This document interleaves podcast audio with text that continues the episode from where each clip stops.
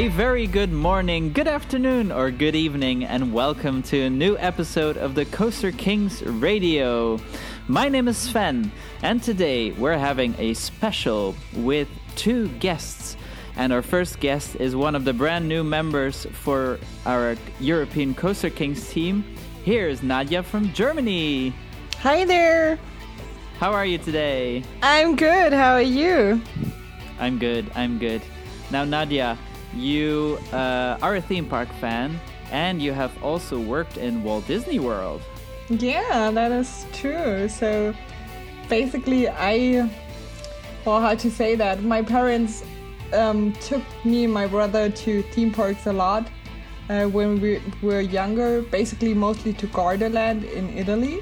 Mm-hmm, mm-hmm. And yeah, growing up as a theme park enthusiast, I someday just thought it would be cool to work at, in a theme park and then yeah a night with a half bottle of wine and google in front of me later um, i discovered the cultural representative program of the walt disney company and i basically ap- applied and thought let's give it a shot.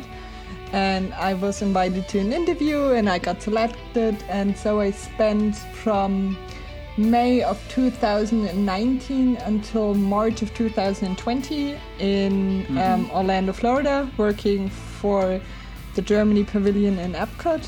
In food oh, the Germany Pavilion. I thought you yeah. were going to say the Canada Pavilion. Ah, uh, no, it's. Uh, I wanted to do Mexico because they have margaritas, but they would not ah. let me. So it was Germany. Yeah. In Germany, they have a special beer, right? Oh, so do you mean the Schöfferhofer pink grapefruit nobody can pronounce in the United States? No offense. yeah, it is. It yeah. is kind of hard. Yeah, but that is the signature beer, which nobody would drink mm-hmm. in Germany. To be fair, sorry for ruining ruin all your dreams, American da, da, listeners. Da. no, all we, right. I mean, now that I'm not a cast member anymore, I can say that we would consider it, it a, a, we would consider it as a girly beer because it's mm-hmm. mixed with something. So everything that is mixed with lemonade or Sprite or something is not considered a real beer in Germany. um, but to be fair, I like the grapefruit beer as well. It is really refreshing, as I used to say. And it is totally yeah. fine to drink it. Awesome, Nadia. Well, uh, welcome to the team, and uh, I'm sure we'll read about your experiences soon on our website, thecoasterkings.com. Can't wait for that. But uh, we have someone else in our call today. Uh, I think for the first time in Coaster Kings radio history, we have a guest uh, from Europe. And, um, well, without further ado, uh, let's see. Hello, who are you, guest? Hey, hello Sven. Uh, I'm Jan. Uh, I'm from Brussels, and um, I'm also a big coaster fan, um, and, and I'm also a big fan of Coaster Kings Radio. So, thank you for the invitation. I'm super happy to participate today. That's very nice of you, Jan. Now, um, I know that you also work, well, write for a certain magazine. Yes, that's true. So. Um, I work for a Break Section magazine, which is the only uh, Dutch uh, speaking uh, uh, roller coaster and theme park related magazine uh, in existence, mm-hmm. as far as we know. So um, that's also a very nice job to do. So mm-hmm. I usually go to many attraction openings, yeah, in Belgium, Holland, Germany, France, wherever we are invited. So it's also mm-hmm. very nice to be able to often be one of the first to discover new rides in Europe. Mm-hmm. mm-hmm. Mm-hmm. And yes, and that's of course where we know each other from because I was there when Break Section started uh, its first editions with the the previous owner. Um, but yeah, uh, Break Section magazine in Dutch uh, now uh, in the hands of the Dutch uh, website, well, the, the Belgian website, but in, written in Dutch, uh, pretparken.be. All right, but we have a very interesting topic today. Uh, on our website, uh, we now have a spoiler free article about a one of the most anticipated rides I think for this year, even though we didn't even know it opened this year. Of course, we're talking about Fly, and um, because we didn't want to give away too many spoilers uh, in the article, we decided to do the podcast website uh, podcast episode instead uh, to talk about the juicy details of the new area Rookburgh and, of course, the new Fly. Now, um, before we dig into our experiences, I'm wondering what were your expectations for the area, Jan? What what would you what were you thinking would come to Phantasialand? Uh, yeah, so when it was first announced, I uh, I got very curious because yeah, there were there was actually not much announced, right?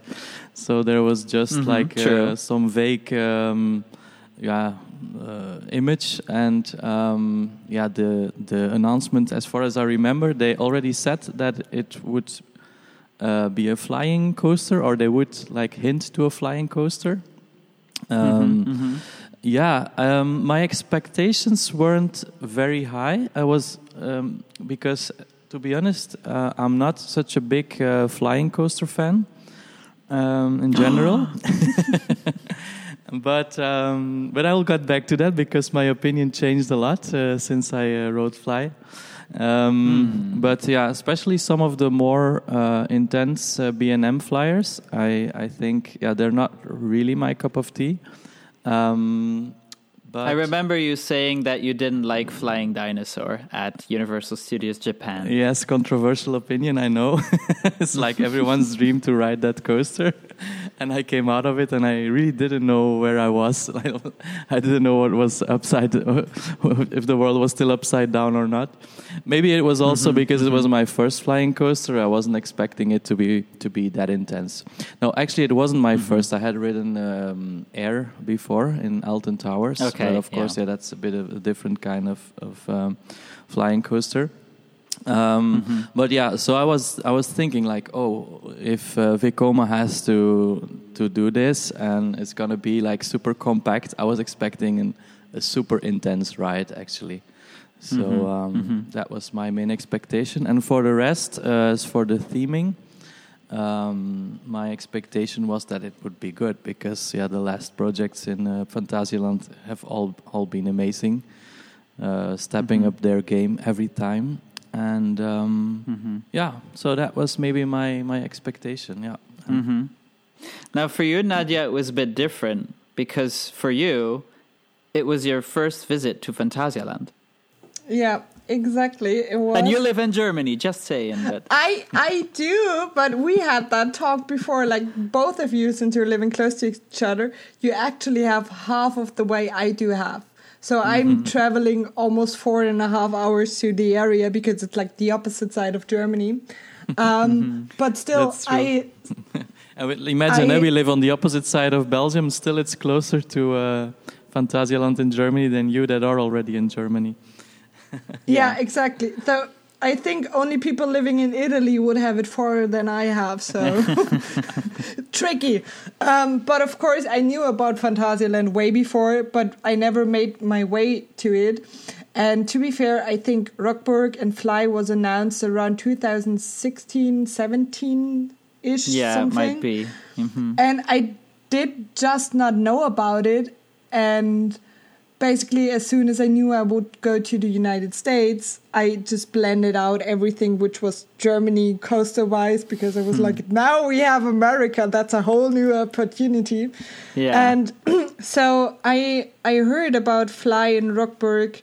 I think beginning of the year when I came back around in March, and it was pretty far in development already. And I think the first they did the first testing already, and the first photos were leaked already. So I kind of knew what I was yeah going into, and I saw the pictures and was like, oh my god, okay. As soon as they open it up, we have to go there, mm-hmm, and. Mm-hmm. Yeah, it basically, I think they did the first soft openings around mid of September. Yes, and we uh, went The 17th. September 17th, yeah. Yeah, and we went basically last week, so that's pretty fresh. And mm-hmm. my boyfriend and I, we both had a free weekend and we were just like, okay, let's go now or never. So I've seen the pictures and I thought, oh, this is going to be cool because I really like that steampunky ish theming. Mm-hmm, and then we went into there and it was just like overwhelming. It was just so much more Yes. than we expected. Okay. Now, also for me, um, it wasn't my first visit. uh, I had been uh, quite a few times before, um, but I I don't know. I I was on one hand excited, and on the other hand, I was like, how can they go higher than Taron? Because Taron That's is true. already a world class coaster. The environment is so cool. And then, of course, uh, they said that Rookburgh would be even better. They also talked about the day and night experience. So I was thinking about okay, how can this be anything different than a hotel? And it turned out to be a hotel. Um, but uh, yeah, and I also like steampunk as a theme. So I was excited to see what Phantasialand would do with that. Uh, like they did the medieval theme for Klugheim. Um, but then I also saw some first pictures, and then I already put down a bit my expectations because I already noticed that they use the Taron concept again for Rookburgh In what and sense? that was like because i saw the pictures where the coaster was going like everywhere into the area and that's basically the same thing with uh, klugheim. So i was wondering okay is won't it be too much of the same? Um, so I had a very critical uh, approach when I was going, but on the other hand, I thought like this is a good idea because then I then I can only be more enthusiastic about it once it's really good. So,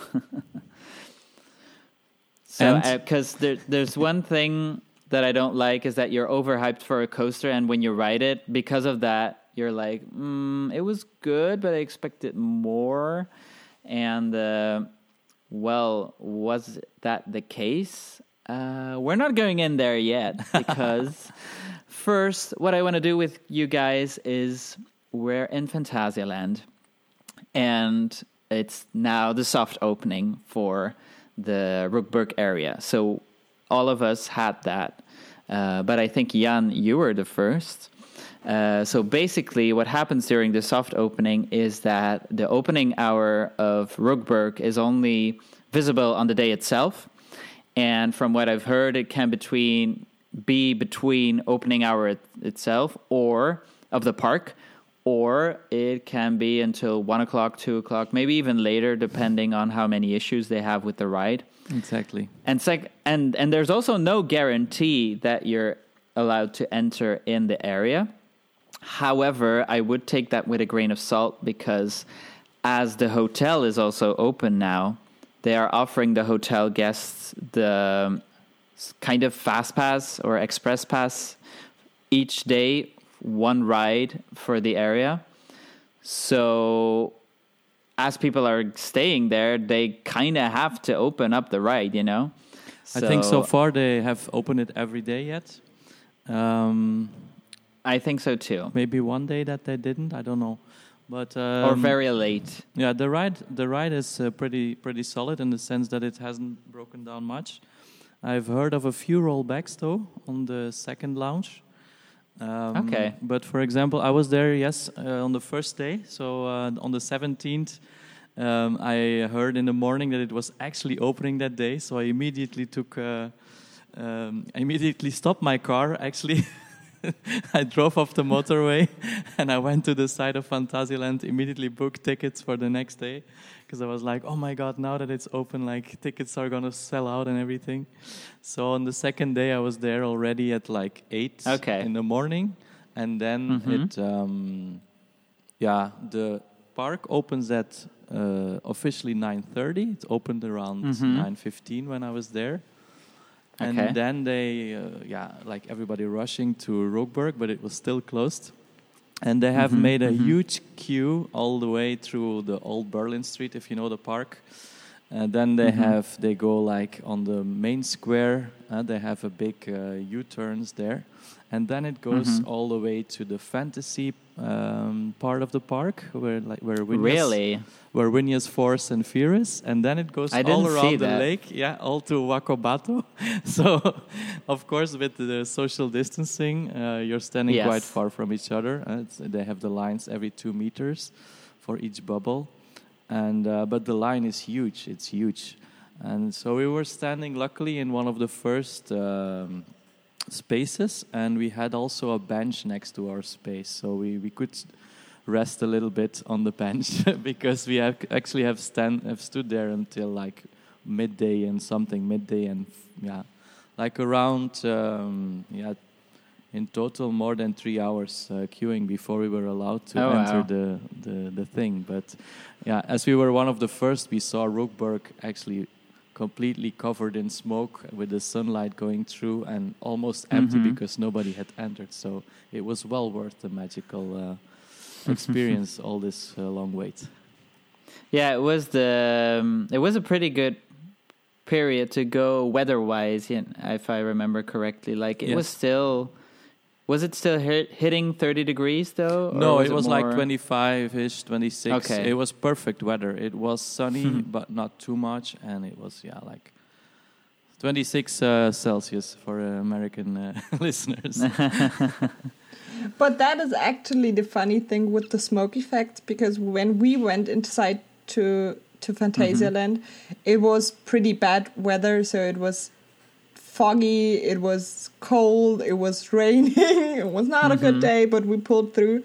And when we went into Rockburg with all the smoke effects, um, we thought basically when we were standing in line and i don't want to spoil it much but you have to you have enclosed areas and then you have open areas where you can see the outside again. And we went from the enclosed areas to the outside areas and we were looking outside and we're like oh no it's foggy again it's raining again. And then basically it was not it was just a smoke effect which Yeah. was pretty confusing. So, um, Jan, you entered the queue when you entered the park immediately, yes i did so but uh, if i would and go then you waited for three hours. yeah Okay. yeah I entered the park at also around 9 920 but i was like okay we had seen all the rush uh, the the previous days so we were like "Oh, we'll do it once uh, more in the afternoon. We'll do first some other rides. So i stood in the queue for taron.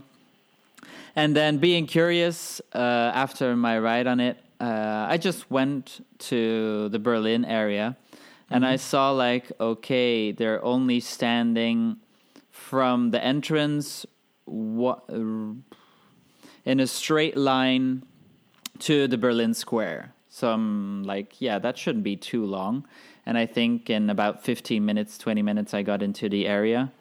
I, oh it had Nadia, that opened must already have been okay yeah, it was open at 10:30. okay that's cool So that was pretty early. Nadia, it was a bit the same for you then since you went the day after I went.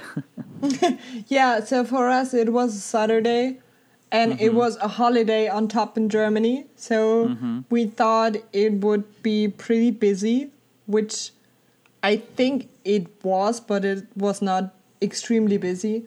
So what we did, we mm-hmm. parked at the misery area. yeah. And we basically so so I tried to plan and everything and I was like, okay, when we're parking, we're basically already in Berlin and then we can go to Rockburg, so we should go in really quick. And then we parked and it was like, no, we're the other side of the park Yeah. or where are we? Like confusing. So oh, your first visit, you didn't know about the tunnel, the mystery tunnel to the uh, old Yeah. entrance. Exactly. It was confusing. So basically we took probably a half hour until we went to until we discovered where we need to go. And also I did not know that it's open earlier because the website said it is opening at 10. So we went there around 9:45ish and we could Okay. go straight into the park. and yeah, until we went in Berlin, it was around I don't know 10, 10, 15, 10, 30 ish something. Mm-hmm. And so basically for us, we were only waiting um, at the yeah plaza in Berlin yeah. Next to the chair swing. Mm-hmm. Okay. And it moved pretty far fast so i think mm-hmm. 15 20 minutes and we went into rockburg so they probably opened rockburg right with the park and mm-hmm. the strange thing for us was there were a lot of people just going into the area and looking around first without going to the coaster because if you have that area with the main attractions um, either it's a coaster or something else, you can mm-hmm. just like go straight after everybody else and be like, oh, they will go where we need to go. And for mm-hmm. us, everybody was just like standing in the area and staring and glancing, and we were like, where we need to go. um, so I think we entered the queue around, yeah, 10, 10 45 ish something. Mm-hmm. So it was it was not as crowded and not as busy as I thought. And our mm-hmm. first wait time was not three hours. Thank God. yeah. Yeah. No, but I well, have to I say, uh, once you're inside, the queue of the of the ride is going super quickly. It's amazing how high mm-hmm. the capacity is, especially for a flying coaster. So. I have a different option on it, to be fair. Yeah. but we will come to that later. Okay. We're not in the queue yet. We're not in the queue yet. Yeah. Um, but what is indeed interesting is that, of course, if you go like the first or the second day, you'll have a bit more crowd and uh, m- maybe also a bit more unreliable, not knowing when it will open. So, when was the area open finally? Um, around, um, it? yeah, it was around midday, uh, five midday, something. Yeah, around a, okay. a, little bit after midday. Around 12, yeah, yeah. okay. Um, that's not too bad though. Uh, no. And obviously, you had the good weather. um, for us, indeed, we could go in quite quickly. The weather was a bit worse. True. But uh, yeah, it wasn't really busy, of course. It's same thing for me. Uh, yeah. But it's a good point, Nadia, what you said. You come into the area and you don't feel the need to rush to the coaster because you're amazed about where you were entering, where you're entering um, in the Rookburgh area. How did that feel for you, uh, Jan? Oh, yeah, that was amazing because, yeah, as I told you, I, I think we were in like, that was one of the first 20, 20 guests to be allowed to go in, in Rookburgh on the second day of mm -hmm. opening. So it was like, it was all smoky. You had like the soundtrack. You see, uh, you see uh, like the we, we saw already like an empty train passing by as soon as we entered the the area. Um, yeah, of course, you see also a lot of props. So you have that that locomotive that is on a very high um, level above the yeah above much of the track. You have mm-hmm. um, a zeppelin. Yeah, you have like these uh, strange machines which produce produce smoke. Um, there's like different sound effects emitting from from different uh, vehicles. Um, mm-hmm. They have, yeah, it was just overwhelming because you don't know where to look first. There's just so much to see. There's so much detail, and and in that way, uh, for me, it surpassed also the the um, uh, Klugheim area, which is where Taron Coaster is located, because this area is living much more, in my opinion. Like whereas Klugheim is a bit like a ghost town, uh, here you have a lot of uh, movement, a lot of soundscapes, a lot of smoke. You can also see um, um, um, some um, like work workman's clothes, workman's tools that seem to be mm-hmm. just left there, like as if they had been going for lunch and they'll be right back to work further on it. Um, mm-hmm. yeah, for me, it was a really very impressive uh, and realistic uh, approach to a uh, steampunk, uh, yeah, city. Let's say, yeah. Mm-hmm. I was super impressed. Um, also, the faraway views, like you, since the hotel is very high up, it seems like there's a lot still behind where you cannot see because as far as you can see on on all sides yeah, you can only see the that area. You don't see any other ride, any other building from any point of the of the area. Yeah, So that's true. that's Mhm. amazing for me. Yeah. It's interesting because I had the opposite feeling. Okay. Um, I I was looking at things at the theming, and at first I didn't quite get it. It was it felt a bit random. Like okay, there is a train. Of course, that fits the the steampunk theme together with the zeppelins and the. But I felt that the elements were in strange positions. Like, why is there a train on top of the well, of of the midway. I, I didn't really see the the story wasn't clear for me when I entered the area. Um, also, what I was lacking as I was looking around, there is not one plant, nothing, nothing green. Obviously, that fits the theme, but still, it, it was something that I noticed and that I felt, hmm. Uh, and and you talked about that there was a lot of movement, but again, besides the coaster and the smoke, I didn't see any kinetic energy in the area. Like if there's a zeppelin, I would have liked that the zeppelin was maybe slightly flying around, or uh, same with the balloon.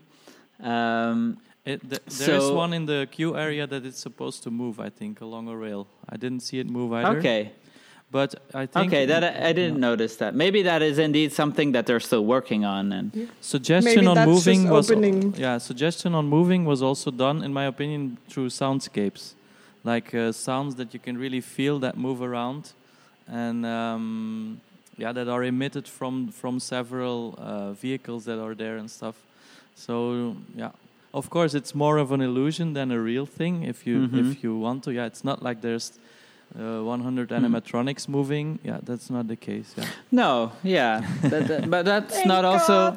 That wasn't what I was expecting, but uh, for me, I feel that Klugheim still has.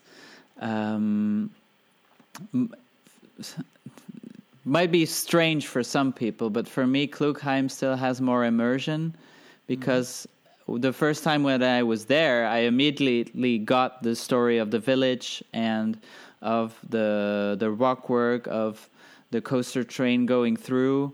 Um, well, for some reason, I, I I didn't have it immediately with Brookberg, but okay, like again, I also think that is part of the expectations because I had hoped that it would have topped Klugheim, and it wasn't the case. So maybe that was it too.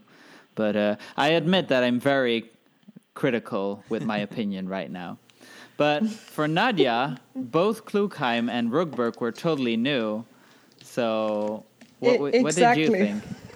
So, um, I think the thing I liked about Rockberg is you know where to go. So there's only one way in and one way out. That's the same um, for At Klugheim as well. Yeah, but you you came into the area and you you took your way straight forward and then the coaster queue was on the right hand and then in the back there was like all the food and the merchandise so you know you knew where to go and if you go into Klugheim you're basically standing at that little plaza and you cannot see any queue lines or any food and merchandise and you're basically standing there like where we need to go oh do we need to go down there oh no that's only restrooms where do we need to go? so it was quite confusing. And with Rockberg, I just had the feeling it was more structured. So you knew where to go because there was only one way. And I liked that very much. But um, also, theming wise, um, so there's a funny story about that. When we were standing in the queue line, you can see um, above the coaster, you can see Pier One, Pier Two, Pier 3 Mhm. Yeah. And living in you the mean the United fly one States, right yeah, exactly. And living in the United States, I still mostly think in English, to be fair. So for me, a Zeppelin is a Zeppelin. That's it. And I was standing there in the queue and I, I talked to my boyfriend and I'm like, why they call it pier. Pier is for ships. And he's like, yeah, because it's an airship in German, of course. But it was like, oh, you're right. so that was that was something really astonishing for me. It was just like mm-hmm. that click moment. and then also on the other hand, I mean, being used to Disney and Universal, who are really into details, um, I really enjoyed that area, just like Jan did, because there were so many details. I was, I remember, we went out of fly, and then you can see down where basically um, there's a little yeah it is more for for all the pillars of the coaster but there's a lot of details like just as you said um tools laying around and towels and things like that and i saw that and i immediately had to take a picture because i was thinking further being a marketing expertise and was like oh my god this could be so good for for example for an instagram quiz to be like where is that queue line detail Yeah. because that that amazed Spoiler. me pretty good. Spoiler! you did not listen to that. if you Um, listen, then you know the answer. The other people, too bad. and um, yeah, and basically, I'm also a person. I I need to touch everything, and there are also some tools. I don't want to spoiler where. I think we were going to that later, and I immediately had to to yeah to touch it and be like, can I take it off? and I could not because then we come to safety, but that is another topic. Yeah. And I I thought that was that was pretty impressive, and I think also if we go to Phantasialand, um, they improved with detailed theming over t- over the years. You can clearly see that. So Yeah. um, if you're, I mean, Klugheim is basically just as themed as Rookburgh is right now. Um, but for example, if you in Africa is also pretty good, but you can already see an improvement between Africa and Rookburgh or um, Klugheim. Mm-hmm. And then if you go into China, it's like yeah, it's detailed, but it's not that detailed than the mm-hmm. newer mm-hmm. areas. If you would have gone to So- Phantasialand like 10 or 15 years ago, then you would have seen an even more huge difference Oh yeah. in the old Yep. Phantasialand with the horrible dark rides, which Mm-hmm. most of them are gone now, and the new one, which is yeah, I think now most of the themed areas are all spectacular. Um, You're I- hurting people now by saying that the dark rides are bad, Jan. Some people will cry now. No, he he's Okay. right. I mean, I don't I don't want to rant about Phantasialand, not at all. But if you did the Ghost Rickshaw, which is basically yeah. yeah, which is basically a Chinese-ish copycat of Haunted Mansion, I was yeah. going out of that and I was like, I feel offensed because Haunted Mansion is my favorite ride.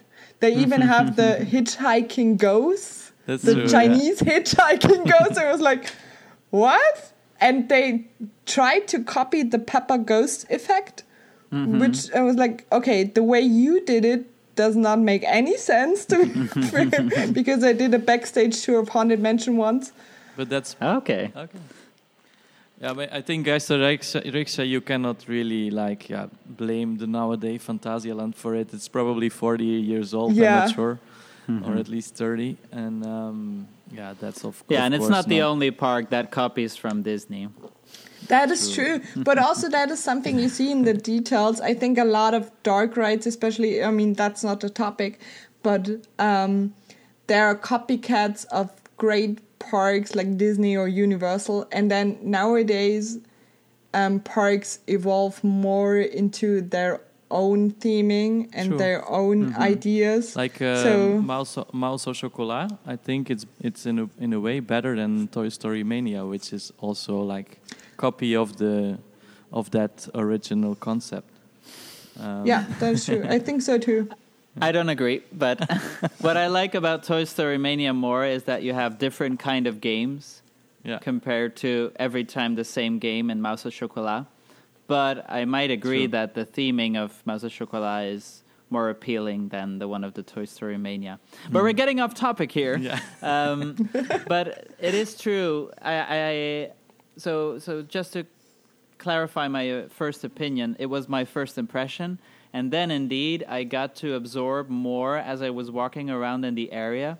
So maybe we'll just do a little tour and say like, okay, you enter via a, a kind of uh, corridor. Some people say it's similar, like you enter from the Disney Hollywood Studios park towards Galaxy's Edge. That was what I was thinking as well, to be fair. Yes. So that's a, that's Yeah. already a nice compliment. And then It, to me, it Um, gave me an, an impression of like an old subway station or something, like with Yeah. the arcades and stuff. makes sense. Yeah. Yeah. Yeah, that was To- well done. To be fair, Star Wars. Galaxy's Star Wars Galaxy's Edge, they somehow had to make the cut. I was feeling, and how to make it better than just having like kind of an engraved stone to get into Star Wars Galaxy's Edge. And with Phantasialand and going into Rookburgh, it was just more themed. To be fair, Mm-hmm. Okay. Yeah, that's good to But hear. it it's really closes the, the the whole area completely off from the rest of the park, which helps Yes. on the immersiveness Yes. of the thing. Like with Taron, Yes. with Taron, you can see it from Mexico or from other areas Mhm. of, the, of the park, and this one Mhm. you cannot uh, see at all. And and actually, I have a funny story. I think I shared it with you, Sven, uh, of a friend of mine, non-coaster fan, that went to Phantasialand Yes. yesterday, and uh, and he he shared uh, some uh, Instagram story, and I was like, "Oh, you went to Phantasialand, so nice. Uh, did you go? Did you go on Fly? And what do you think about it?" And he was like, "Fly? Oh." Uh, yeah, I didn't know it existed. I only discovered it afterwards.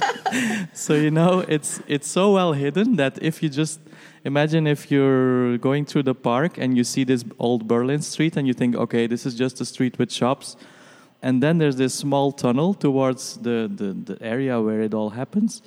You could even just pass by and not notice it if you not if you don't know Mhm. about this. So it's that well hidden from the rest of the park. There's not even one piece of track that you can see from anywhere. I find that pretty amazing too. That friend of yours is making coaster fans cry again that are listening to the podcast and that have not visited Phantasialand yet. Or that cannot But, uh, even come and- to Germany, yeah, to Europe, yeah. and there is from Chiapas you can see the coaster track though. Oh, really? Okay. Yes. like on when you're in the very top and you look behind or something. yeah, exactly. You can Alright. see the one of the inversions, but uh, Okay.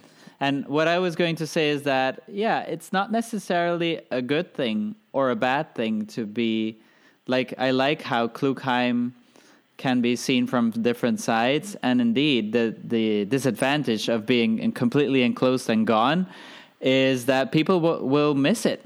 Some people, especially in the general public, they'll just f- don't see where it is. And Crazy, right? um, I think there, uh, Phantasialand will need to make sure that, especially when it will be open from the two sides, it will be easier, and then they might notice more. Um, But I think the But, same uh, happens maybe with like uh, yeah Hollywood tour. It's closed now, but it's also like very hidden and Wakobato. So Phantasialand has more rides that are that are well hidden from uh, from the Mhm. general parts, let's say.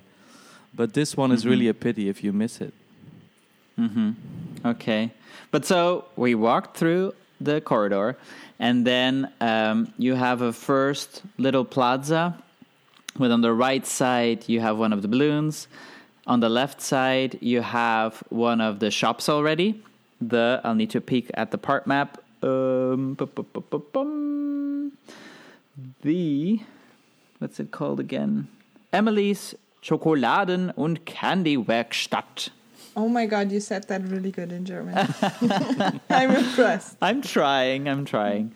Uh, and here you can uh, buy all kinds of sweets and chocolates and special chocolates that they made in the shape of the logo and of the area. Uh, there's also one of the supports right in the shop. Um, so it's nice, but I hope they'll also have some non-chocolate uh, souvenirs in the future, though. You about don't the like area. chocolate? Oh yeah, I love chocolate, but uh, I prefer other types of souvenirs because I wouldn't True. want to eat it, and I like chocolate, so that's the issue. So, the the problem I had with that shop we went into as well is so Haribo, which is basically known around the world. Mhm. Oh yeah. Um, it is close to the area, so it's I think Oh, really? from Phantasialand around less than a one hour drive. I see. So it is it is local candies there, and you would expect um, Haribo's, and it was not. Okay. And I was I was pretty disappointed. Maybe that's my German view. I don't know. But I thought, oh yeah, that's great. They might have Haribo's. And then I went into there, and of course it was all really steampunky. But still, I thought like, oh my god, I, I, I wish I had some high, more high quality candy because I was looking around and it was like, no, nothing of that is worth. You buying want your it, to be Haribo peaches and frogs and stuff. yeah exactly exactly i wanted that it, it was it, it just all all looked so i don't know sh- shady to be fair Mm. to be honest, I haven't I haven't entered that shop, so yeah, I cannot really. Okay. I was about to ask, did you buy anything, Jan? But uh, you just uh, completely skipped it. well, I looked uh, I looked inside from uh, from the windows, Okay. but uh, yeah, I uh, I had better things to do. yeah, You- you didn't want to see Emily. You're like, I don't care. no, the thing was also since we had waited for three hours, we just wanted to ride the coaster, and then we still wanted to ride the other coasters too. So uh, that's why we uh, why we didn't really like spend uh, time in the shops. Yeah. Okay. but i mean since when since you have been there did you see that little chocolate machine? Uh, no. In inside the oh yeah inside the store? Yeah yeah that, That was, was- yeah that was really impressive. I thought that is that is cool because that fits the theme of that time. Yes. Yes That was that that is that detail I'm talking about. You could just Mm-hmm. like not do it and you would probably not have missed it because you would have Mm. not known about it, but just that detail makes it even more Mm-hmm. special.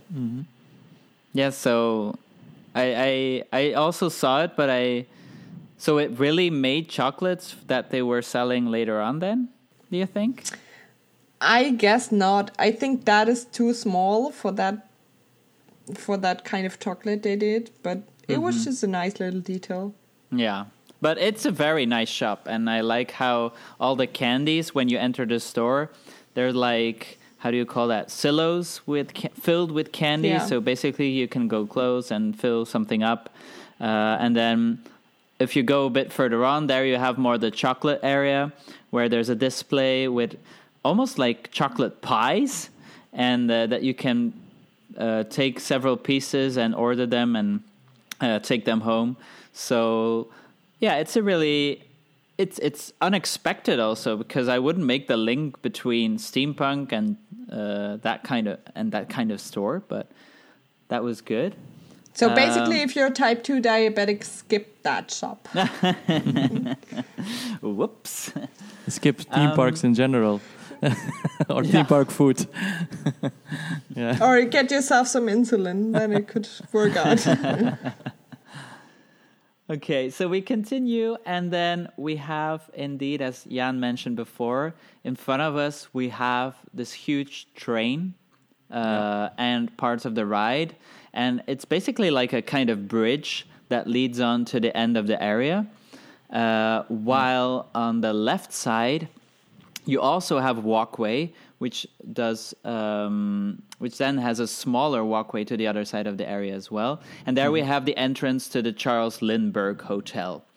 Uh, I think none of us have stayed there, No, not yet. uh, so we'll we won't be talking about that this episode, but maybe in the future. um, so If somebody that's- can I- afford to uh, Sven- go there right now. I still I still wanted to say about the train. I think it's part of the of an earlier air rail system that they had in the story, because it's Mhm. basically an air air rail transport s- system that has been developed in that area. And Okay. if you see part of that bridge is broken, like one rail is Yes. broken, and the track passes through that broken piece. So Mhm, that mhm. might be the reason why it's so high up. Like it's a high bridge that used to be used for transport of, of goods through the Mhm. area. I don't know. That's the way I interpreted it. I don't know if that's Yeah, still- yeah. But and it- it and now they have this modern system between brackets, which is yeah FLY, so the flying coaster. And Mhm. um, also through that bridge, uh, one of the lounges passes. If I'm uh, if I'm right. Yes. Maybe the Mhm, first the one. first one. Yeah. Yes. So uh, it it Uh, makes sense that it's there. Plus, a final thing about the train, I loved how they used the roller coaster tycoon sound of the train. It's Okay. exactly the Yeah. same, and I was like, "Yay, memories!" um, but yeah, indeed, it it. I didn't at first, that. it was strange for me, but then, indeed, I got more of a feel to the area because also, uh, as I said, you cross a bridge, and on the left and the right, you see these uh, pits. And I was like, what is laying there in, in the bottom? And basically, it's like the, the carbon mining. And there's also the sign, like how much they already mined. And um, I think, as you guys mentioned, the clothes laying around from people that were. yeah. The tools. So yeah. the more that you look around, the more indeed that you notice the details, the different things, and that was quite intriguing. Um, plus, uh, while walking over the bridge, you have some nice views on the coaster. Like on the left side, you'll have the smoke machine that is used as one of the themed elements for the ride. That that that's a really cool effect, by the way. Um, and uh, on the right side, it was more a hidden, nice shot uh, to make with your camera. Um, so you continue, and then um, on the right side, you'll have the entrance to fly. On the left side, you'll have the Uurwerk restaurant. Uh, did anyone of eat there? No, I went to check the menu and it looked all Mhm. very good and delicious, but the prices were also accordingly. Mm-hmm. so, but I'll definitely check it out on the next visit. Yeah, this Mhm. was just like my very first visit. I just wanted to give the coaster a couple of rides and uh, Yeah. and, and enjoy the area. I didn't necessarily want to try all the establishments, but it surely looked Mhm. a very nice area to sit and dine or lunch, and um, and the menu looked uh, pretty amazing too. I read they Mhm. had some burgers, some pastas, but they're really like upscale burgers. Like instead of a normal hamburger, they would really like put a steak Yeah. on the burger and avocado and eggs and whatever. Yeah, they have a lot of special, um, yeah, like let's say a gourmet uh, style burger. Mhm. Yeah. Mm-hmm. I did not know that. I just feel sad that I did not know that before because I would I would totally have eaten there because I love burgers. but we didn't we did not go there as well. But to be fair, it it is a nice photo spot. So if you're taking a Mhm. photo with the Uhrwerk and then fly in the background, it is Mhm. just so impressive. And I think I, I do have that photos, and I will really be mad if we don't post them on European Coaster Kings in the future. So Yeah, it yeah, I've fits seen that a lot of this book. people. Sorry. Yeah, sorry. I saw that a lot of people have been standing there and taking pictures up because that's where there's the Pier 5, and that's one of the places where the coaster comes around, and uh, a lot of people use that for a nice shot. Um, yeah, I think I also didn't eat there, but as it is included in the package when you stay at the Hotel Lindbergh Hotel, um, I think that will be the way when I go and eat there once. Uh, for uh, for um, Klugheim, it also took me a year before I went to Rutmor's Tavern, uh, but I was finally glad to do so. Um, but then, yeah, maybe when I stay at the hotel, uh, it, I, I heard that it is used not only for the dinner but also for breakfast. Okay. Um, so they and actually don't have another restaurant in the hotel then. Uh, I don't think so. I think Okay. that is also used uh, for the hotel as well. Um, besides that, there I is know the hotel has a bar as well, but that's exclusively for hotel guests, isn't it? Yes, that's the bar 1919. Uh, can't uh, talk about that one because that will be for another time. Mhm. But um, and there But is. Go Sorry. ahead. To be fair, if I knew that before, that would be worth almost worth 800 euros for two nights if they have a decent burger. So Wow, I really pay feel 800 sad. euros for a decent burger? Wow. I am I am looking for a burger close to the quality of the United States, and this is really hard in Germany. To be fair, so Okay. I see. Um, well, in Belgium there are some good spots, I think. I mean Efteling. No, Efteling is not Belgium, but it is. No, I mean, I Efteling can. is not good I- for no, food. I'm I'm sorry. Oh my god, but I can go through Belgium, so that yeah, Mm-hmm. good to know. Well, the other food spot is, and uh, this time I may be worse in my pronunciation, Zum Kohleschippe? Kohleschippe. Kohleschippe? Kohleschippe. It doesn't. I think I need to Google it that. doesn't have an umlaut. uh, Nadia, you are German. I think it's Zum Kohleschippe. Yeah. Yeah.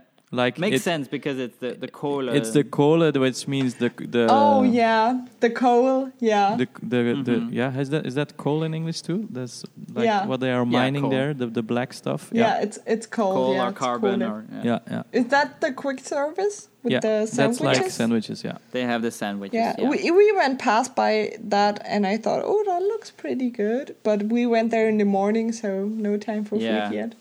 Everybody was eating it. it. Smelled delicious. I thought it smelled delicious. It was it, but I didn't. Oh, so you were not ma- wearing your mask? You could smell something? even yes, even with the mask, I could smell it. If you don't have COVID, you can still smell, right? Aha. True. Exactly. So that's a good sign. Um, I just imagine people listening to that podcast five years later and they'd be like, COVID? What, what was that let's again? hope. Let's hope. Yeah, let's hope true. so. Um, and then uh, let's turn back watching the bridge, and then on the left side we have the entrance of Fly. The queue What did yeah. you think about that?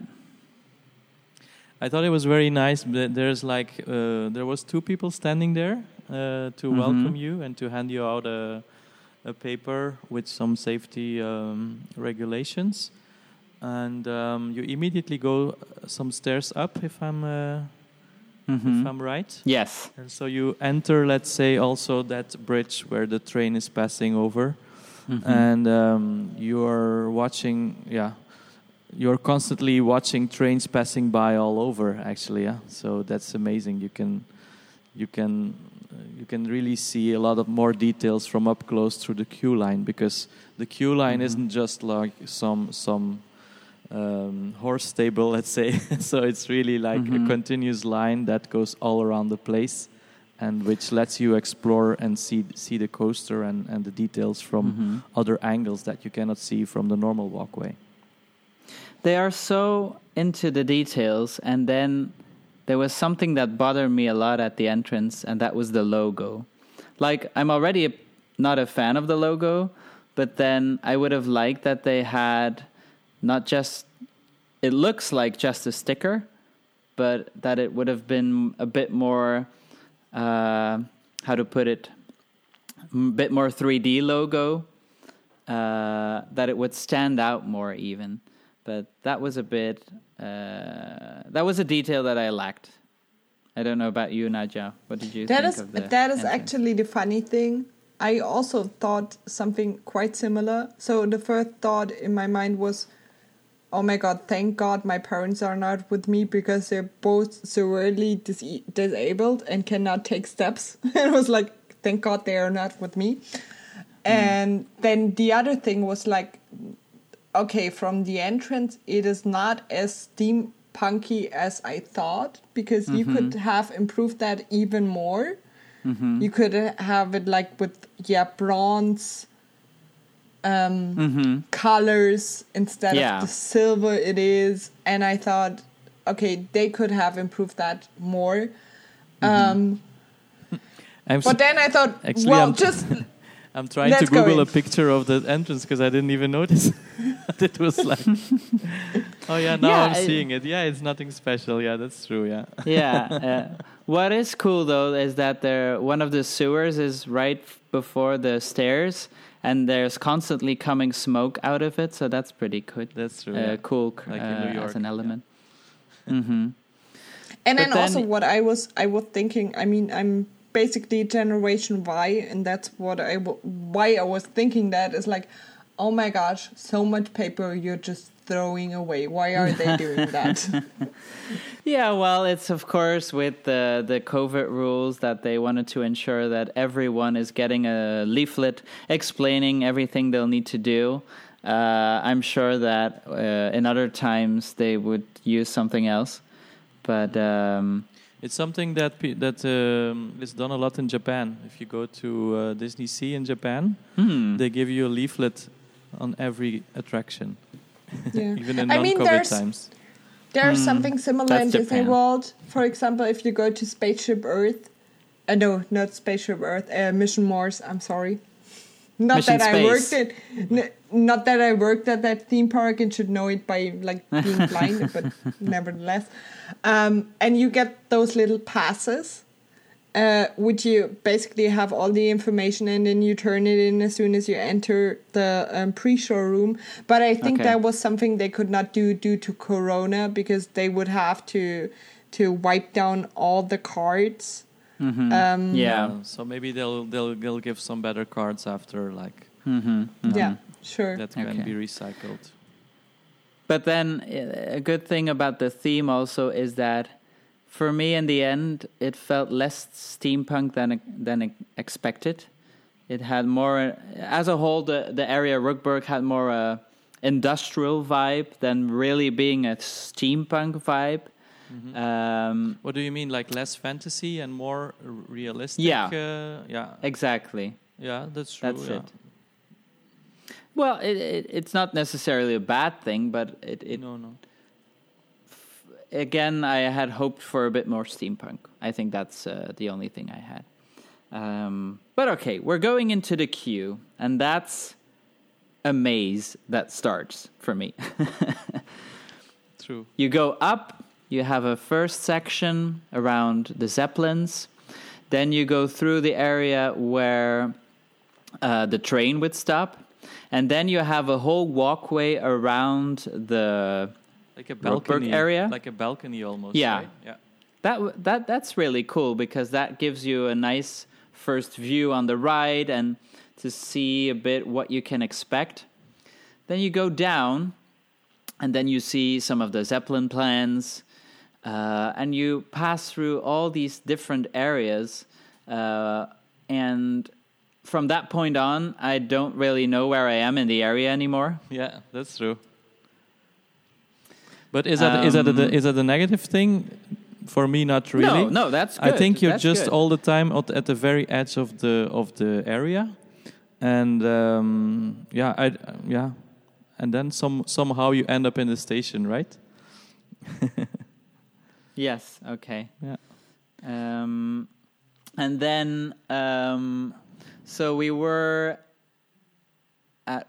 There is one area in the queue that I was a bit surprised about, and that's the room with the table in the middle. Mm-hmm. It looked a bit unfinished on one hand. And on the other hand, it was a really cool concept because that's probably one of the restrooms.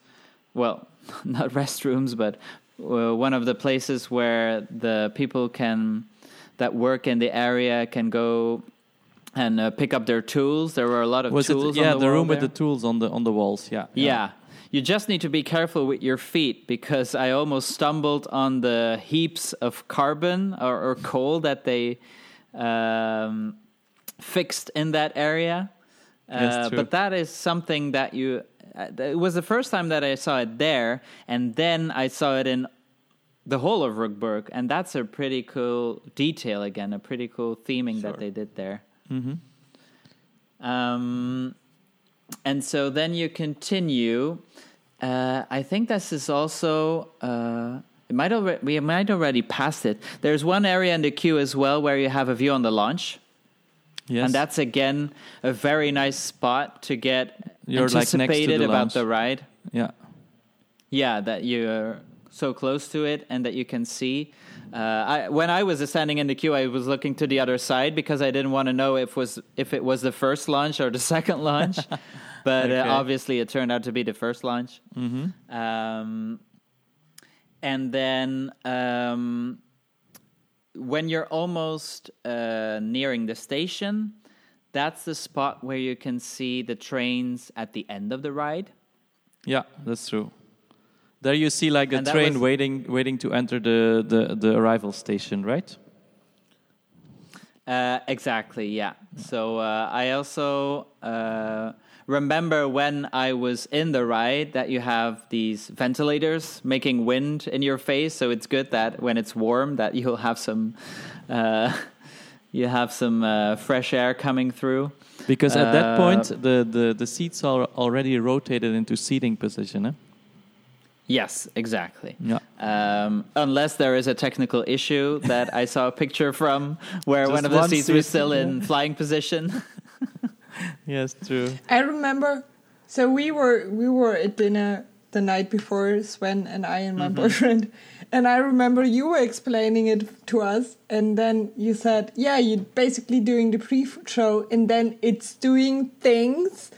And when we went to that point in the queue where you could say see the rotated seats, we were like, "Oh, that is doing things. Ah. we get it." We'll get to that in a while, I guess. Uh, that, Yeah, that yeah. System, yeah.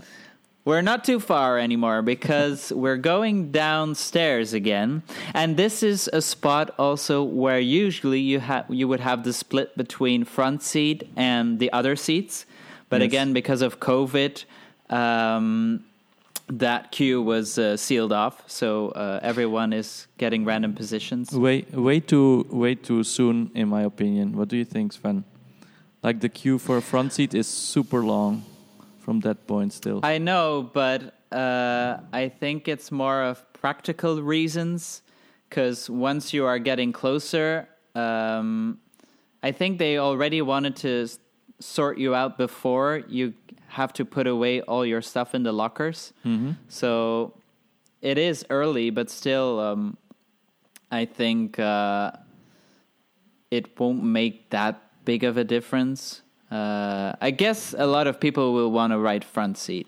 So, hmm uh, But for me, it would be just fine to do that after uh, the locker, after the after the airport control. But um, yeah, probably they have a lot of front seat riders. But I don't know if I would like to wait an extra Well- hour for it.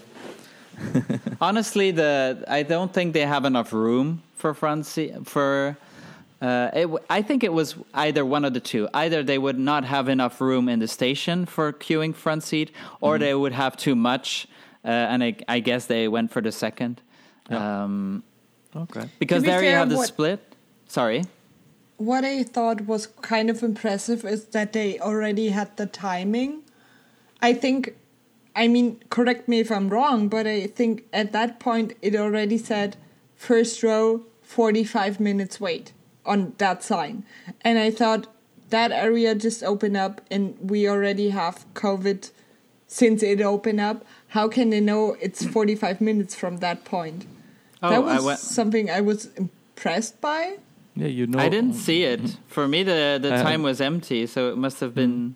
Mm. I, Just I, there I could then. I could mistake that with Taron to be fair, but I thought it's at forty five minutes. Okay. I haven't seen it either. Yeah, I, I I didn't notice. Uh, I saw the sign, but I didn't see a time on it. So Okay, Well. then maybe I'm mistaken. Sorry for that. Um, but we're going downstairs, and then that's typical Phantasialand. Now you have nowhere where you are in the park. You have no idea where you are in the it's park. that curved, that curved space, no? yeah, the curved space, and Yeah. then you enter the kind of uh, announcements before you ride. Yeah. Like um, The it video felt like a real airport. You have the projections. You have the kind of robot in the middle of the room. Again, I didn't understand why it was there or what it was doing because it was in the movie that they were explaining everything and it was just moving around and hmm shining his eyes. But And uh, also uh, in the stair, when you go down, if you look up, there is a kind of creature that can go back, Back and, and forth, forth. but that wasn't working when we were there. I don't know if it was working when you were there, Jan. Whoops.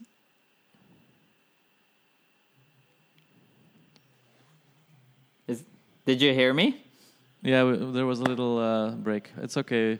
You'll cut it out after. Okay, yeah. Um, It wasn't moving with you either. No, it, so it wasn't moving when you were there, Jan? No. No. Did you okay. did you guys see the little zeppelins moving on top of the ceiling when you are in that curved area? No, that Oh wasn't no, working. I didn't notice that. Details. Okay, yeah, that I didn't I, notice. think I think I'm not quite sure. I think it is in that curved area, or at least in some enclosed area. I was just looking up and was like, "Oh, look, there are little zeppelins moving." I see. That was quite cute, to be fair. Nice. Mhm. Um, and then, uh, so after that um, announcement room, let's say, uh, that's where you arrive at the lockers. And at the moment, everyone is getting a blue bracelet. Uh, and with that bracelet, you go up the stairs, you have all the lockers, you put your bag in, and uh, then you can close it with your bracelet. This is a room that was not always COVID friendly. because uh, some people were already going in, and then the other people were still waiting for True. the um, for the rest of the party. So, uh, but then again, okay. Uh, to be fair, the experience we made with the lockers, it's it is basically a mess. To be fair, because everybody's running to the first available locker close to the next queue section, and um, there's no guidance. Basically, I mean, with COVID, this is even more important. Um, Yeah, But with you me, are with me, they would they would also like send people a bit more uh, to the to the other side. Yeah, it's like a corner, right? You have a short Mhm. end. yeah, That short end is going towards the, tra- the, the, the, the the station, and the long end is yeah basically a dead end, and that's why people yeah you don't really come along everything. That's that's a bit a pity. Yeah, Mhm. it's like a and dead then end.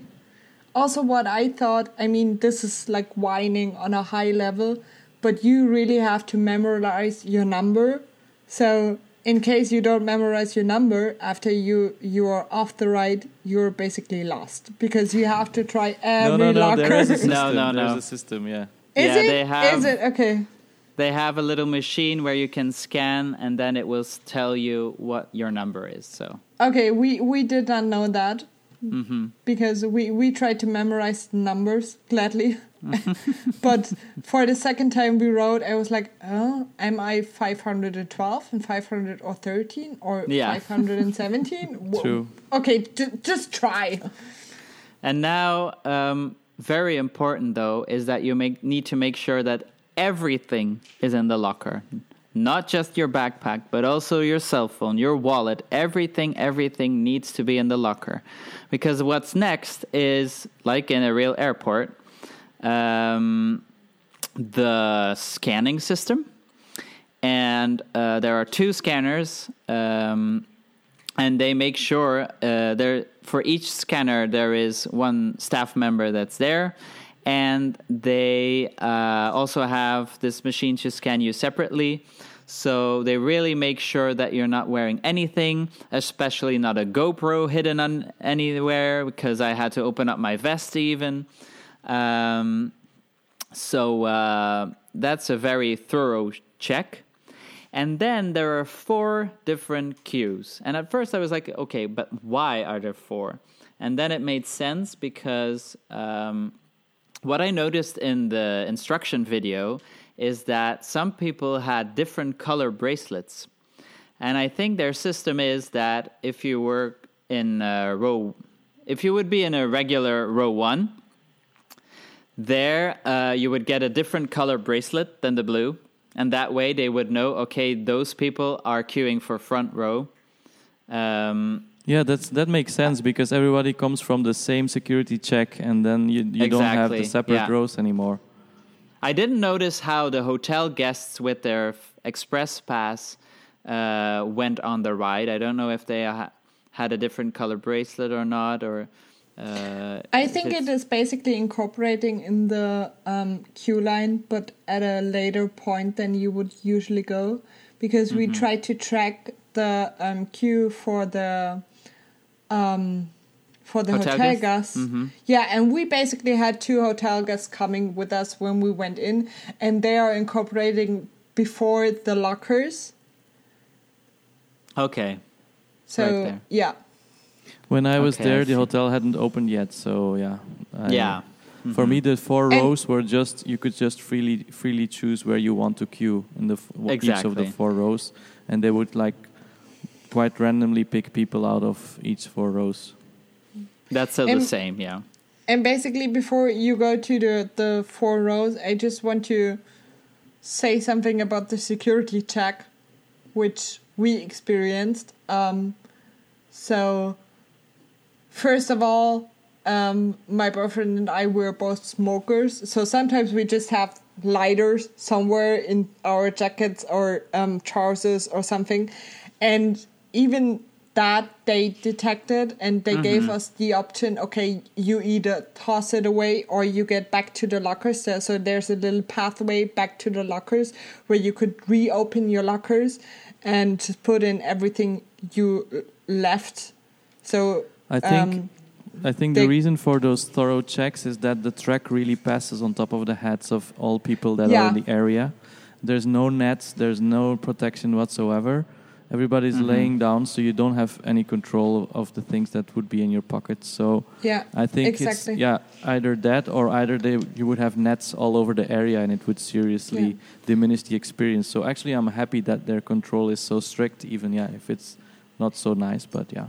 Yeah, that is true. And I basically what I wanted to appreciate here is that they give you the option. So they're not Mhm. like, okay, you left something, you have to leave the queue again. They they're giving you the option. Hey, you could go back to your locker over here and put everything back. So even if you're missing something, it is not that big of a deal. And then on um, the second second point, um, I am a type one diabetic, so I'm using an insulin pump, and to be fair, to every theme park I ever went, Phantasialand was the most skilled employees because I was telling them, "Hey, I'm using an insulin pump. That is why it's beeping," and but it is a patch pump.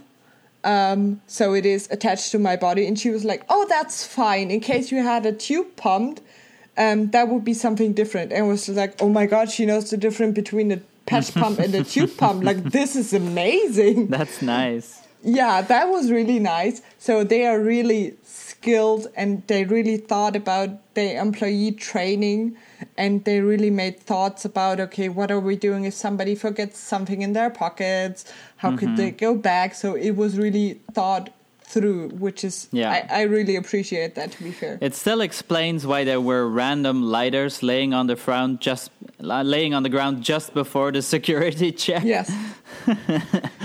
I was like, because I'm not going back for a lighter to my locker, like Hmm. Yeah, nowhere in the but, world. like, just toss people it out. are just throwing it on the floor but right before they go in like just hand it over or something yeah anyway um, we have the four queues and in the middle there is this huge machine thing really cool it, like, it looked very industrial but all of the elements were still working in it and there's also these two huge tubes with um, colored water. Well, it's not the water itself that has a special color, but it's the um, the lights uh, that switch depending on the lights in the station. So that was really cool as too. Okay, I Um, didn't notice that one. Yeah, so I think it was orange and blue. So uh, one of the two was when the train was in the station, or the other one was when uh, it left and another train was coming in. So Okay. Um, if you would like to go front seat, I would still advise to use the first queue because it's At not guaranteed. queue, Yeah. but you might have the opportunity to, as they usually start from there, counting to let people in the train. It's also closest to the front seat, so so that means you have to go to the left if you want to uh, try that. But as again, not guaranteed because they choose random. Um, the queue, uh, the station itself. How cool is that? I mean, you see the train, you have the colors and the the round shape, which already made me think of the um, hotel because the Yeah. pods of the rooms, the and pictures that I saw, a, it gave the same very vibe. tight uh, subway station and like a London tube or Exactly. something, but with a cool lighting package. Yeah. yeah, and, I was how like, fast "Is do this these trains Vekoma?" rush in, right?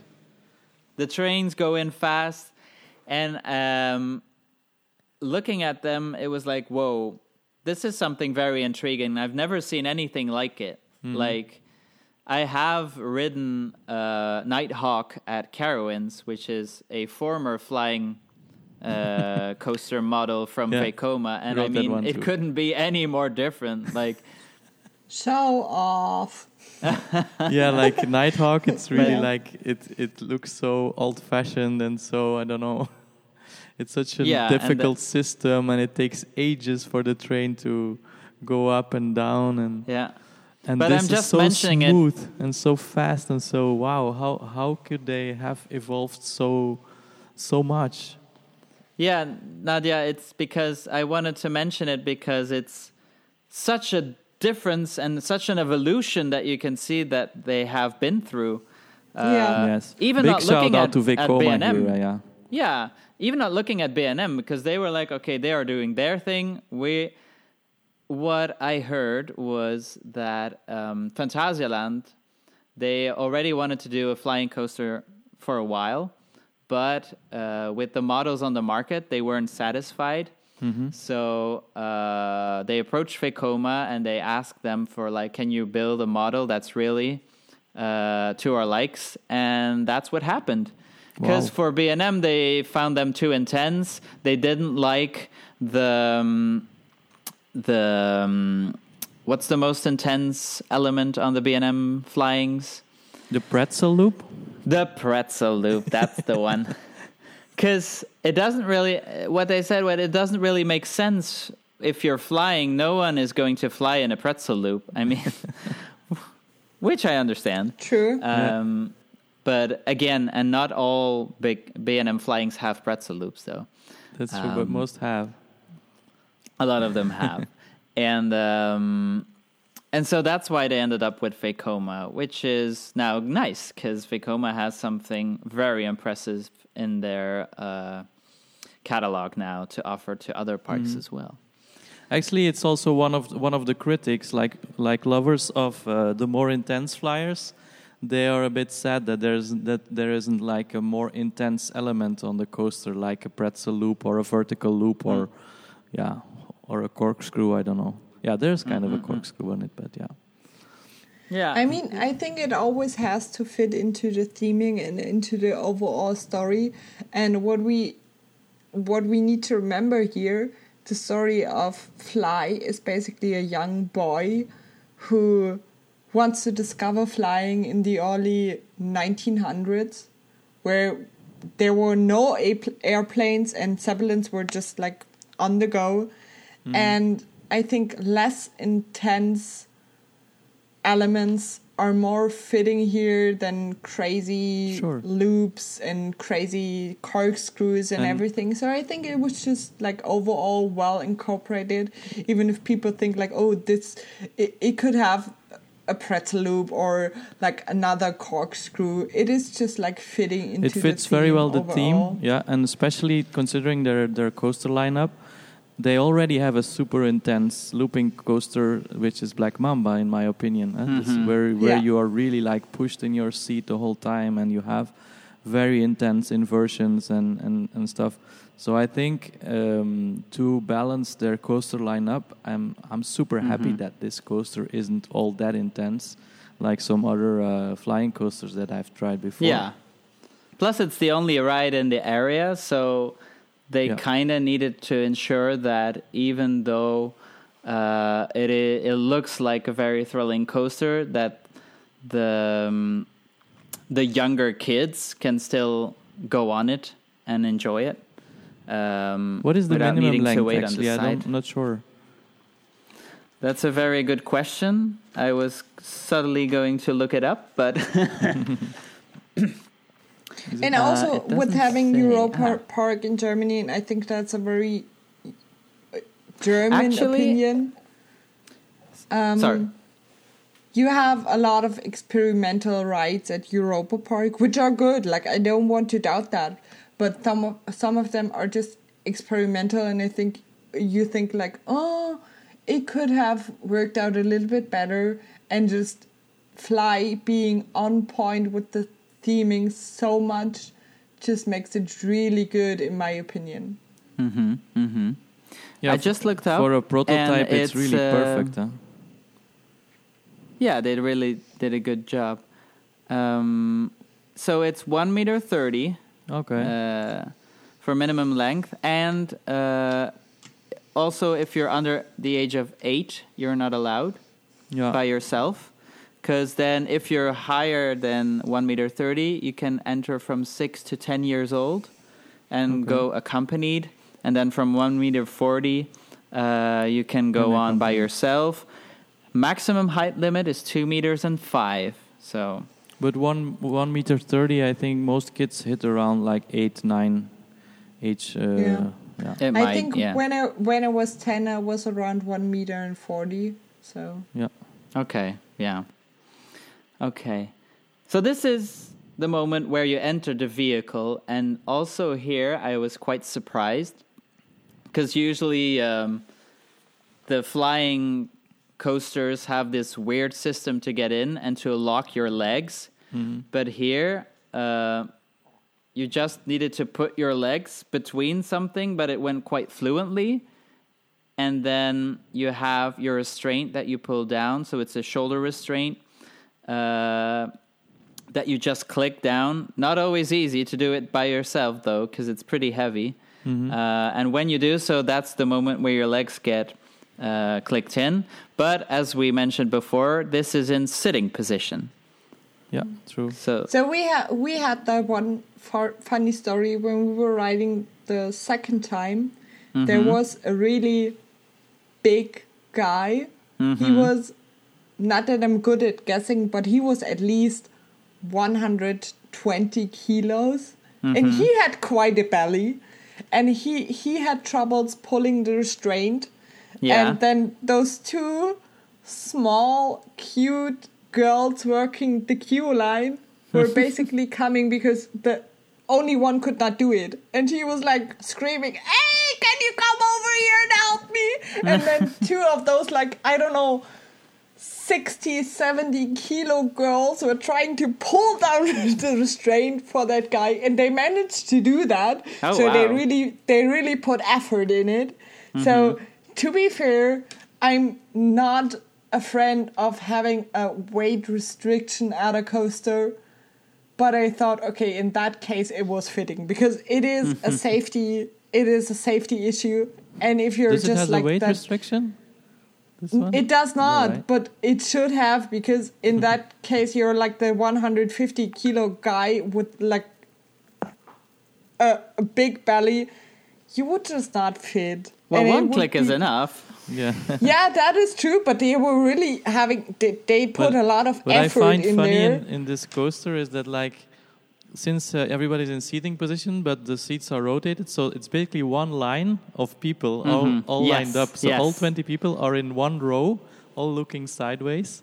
I found that so so different than uh, Yeah. everything that you've. That seen also before. one of the intriguing parts, indeed. Like seeing that and then waving at your other friends a bit further down, and um, you then go forwards. quite some speed uh, already. quite some speed already. Uh, there's a first turn, and then I remember a machine with different colors, and then you slightly go up already, I think, and pass by these kind of holograms. yeah. which was a fun element. But at first, I didn't really notice what they were because what are they showing me? And then I noticed, okay, it's like a kind of commercials for the flying itself. I think so. So yeah. the, those reminded me of Journey into Imagination with Figment. Okay. I, I don't know if you did that right at Epcot. Um, it basically has the five logos of the five different senses, and it reminded me really much Okay. of that. Not that it is the same, but it was just like, ah, Journey into Imagination. I've seen that before. That's an interesting link. That's nice. Um, But yeah, you're still af- sitting there, right, at that point, and then it you're comes. still sitting. yeah, Then you're still sitting, but you're going a bit more up now. And that's the interesting part because your seat has turned, but you haven't really noticed even. Because then you have this giant hall. Then I was like, again, I was like, where did they put this? yeah. where did they find the room to do this? Because it's huge. you and then like you have a the right screen. turn there, right? It's the right turn. But uh, the second time I rode it, I really noticed that the track was already, let's say, uh, 45 degrees, but you were still facing forward. So it's really smooth how. Uh, Mm-hmm. transition it- is super the, smooth, The yeah. transition. And yeah. I wonder, do they rotate the seats at the same time or one by one as you pass a certain point? I'm not sure. I'm not I sure. I think It- they do it all the same time, but I'm not quite sure as well. Because I wonder also how it works. Like, Mhm. uh, because when I saw this um, this evacuation with the seat that hadn't turned back, I was like Mhm. wondering, would it be ever possible that some seat doesn't rotate and you do the whole thing like sit in the sitting position, like you're hanging there? like yeah, that would be degrees? weird. Yeah, I Um, wonder. but now so that it's I nothing think of it- mechanical. It, seems like every seat would have its motor then, probably, or Now that I think of it, I I do th- the right before the launch. That is turning separately for every seat. That I'm pretty sure because that movement again is so smooth that you're like a first little flight turn. Yeah. Um, really like that element. But to, just to come back on the projection, that's where I also noticed on my uh, repeat rides uh, that the animatronic that we saw in the queue is visible here on the projection or on the, the screen. Mm-hmm. And basically, these animatronics also help out to dig out the coal. So then I was like, oh, okay, now I understand. okay. Just to t- just to be fair, I did not notice it in the queue line and not in the right. Okay, well, again, every ride will make you make sure that you discover new details. Yeah. So in case you just overseen it for the first time, no mm-hmm. worries. I did it twice. the projection the projections are also quite small, so it's not so easy to see it mm-hmm. as you pass True. by. You pass by quite quickly, so it wasn't easy for me to to understand what it was really was mm-hmm. about. But the visual also makes a kind of movement that as you pass by it, it feels mm, half natural, let's say, when you were looking at it. But um, then you have the special little bend, and that's where you're ready to go flying. And here you feel really anticipated. It stops before it launches. Um, And then you're like, okay, when is it coming? When is it coming? and then without notice, all of a sudden you start.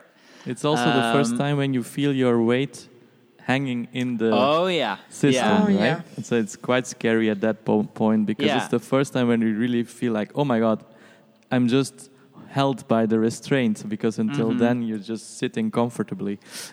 Yeah, true. That's when you start to feel how intense it's still gonna be in spite of the layout. Yeah.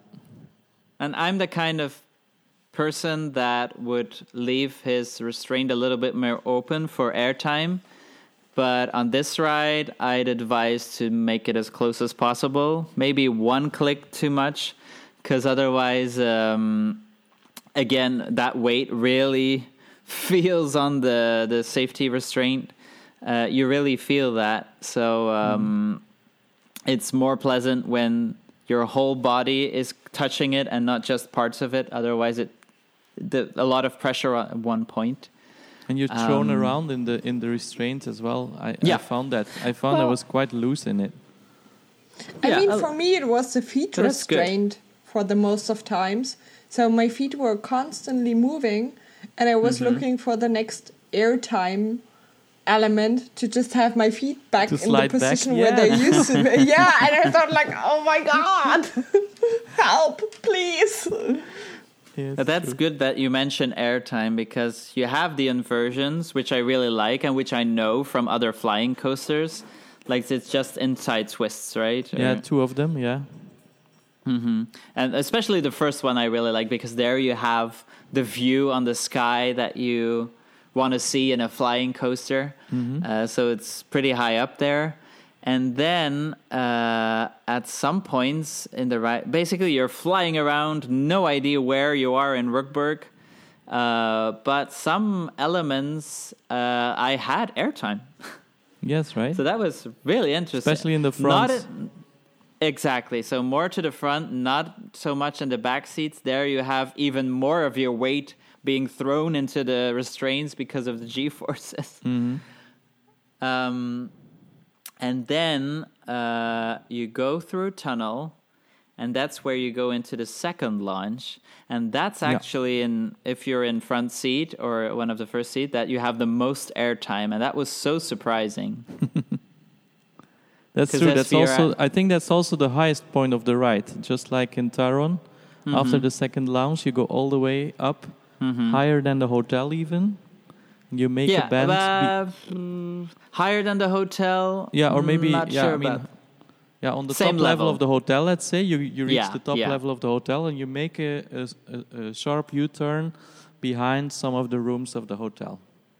hmm Yeah, That is that is actually what I was wondering because if you're into fly, you don't, or in my case, you I did not know where to look. Do I look down or do I look front? Mm-hmm. And I knew there were a lot of like almost colliding. What is it called? Like mist, where you basically near think misses. yeah, near misses. And I thought, do I miss them now if you look downwards? Do I need to look forward? Mm-hmm. So it was a lot of mm-hmm. confusing for me Look- in that case. Looking forward the whole time on the on this very long ride, it can be very tiring, huh? Because you need to yeah, I did that. I but did I like that. it that way. And also, yeah, I think we forgot about the the little effect where uh, I think it's in the first part of the ride also, where you pass by a steam machine, and so all of a sudden the steam machine blows in your face. Yes, true. Yeah. And when I you're think they turned up that effect when we were there because I've Oh. seen that on videos and we did not have that. I mean, I, I rode the ride twice you and I can never also had easily that. miss that when you're on it, I think. But It um, depends. the yeah. thing is, when you stand next to it, you see the meters of the. It's like a a, a big green tank, I think. Eh? If uh, Yeah, if I'm yeah. right, and it has like this valve on the top.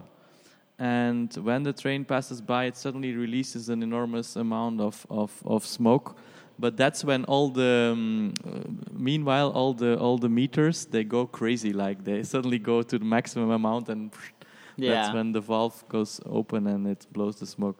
I really like that effect I'm because it's it looks especially also nice when you're just watching the coaster uh, Mm-hmm. from the from the I'm ground. also not quite sure if they turn off effects because when we rode it first in the morning, they did not have the water effects. And then when we did Oh. it in the afternoon, they did because I basically came out of the coaster with my knee soaking wet. Yeah. And I remember I did not have that in the morning. So maybe they turn it off and on depending on the weather, or just maybe it did not work in the morning. I- so I hope they the found smoke a cheap. effect uh, is I hope they found a cheap uh, delivery uh, of smoke because they need lots of it for the whole. Oh, area. yeah. It is crazy how much smoke are they blowing into the air. I mean, as I You're said right. before, we we did not know that this our smoke effect into the area instead of like just the bad weather Mm-hmm. that was on that day. Yeah, but the smoke effect, if you're front seat, I think the the first ride I didn't notice it either, so it was maybe down. But and then when I was in back seat, it was just the remains of the smoke that I had. Um, but the yeah usually it's it's best if you're front seat or second third seat then you'll really see the smoke. Uh, but it's good that you mentioned the fountains because that's then something for back seat where you'll get soaked. Yeah so we did it second row twice because we Oh. could not choose which was sad. And the people next Well- to us on the second right they were basically oh we did it twice this day we both went first row and i was like yeah we did it twice this day as well we both went a second row which Ah. is sad so we Yeah, we actually we thought we could do it like more front row and then more back row the second Yeah. time. But I think due to Corona, they just did not let you choose because when we went the first time, we had people waiting to be front row, and the um, yeah, the the the girl working there, she was like, "Okay, we usually don't do that right now."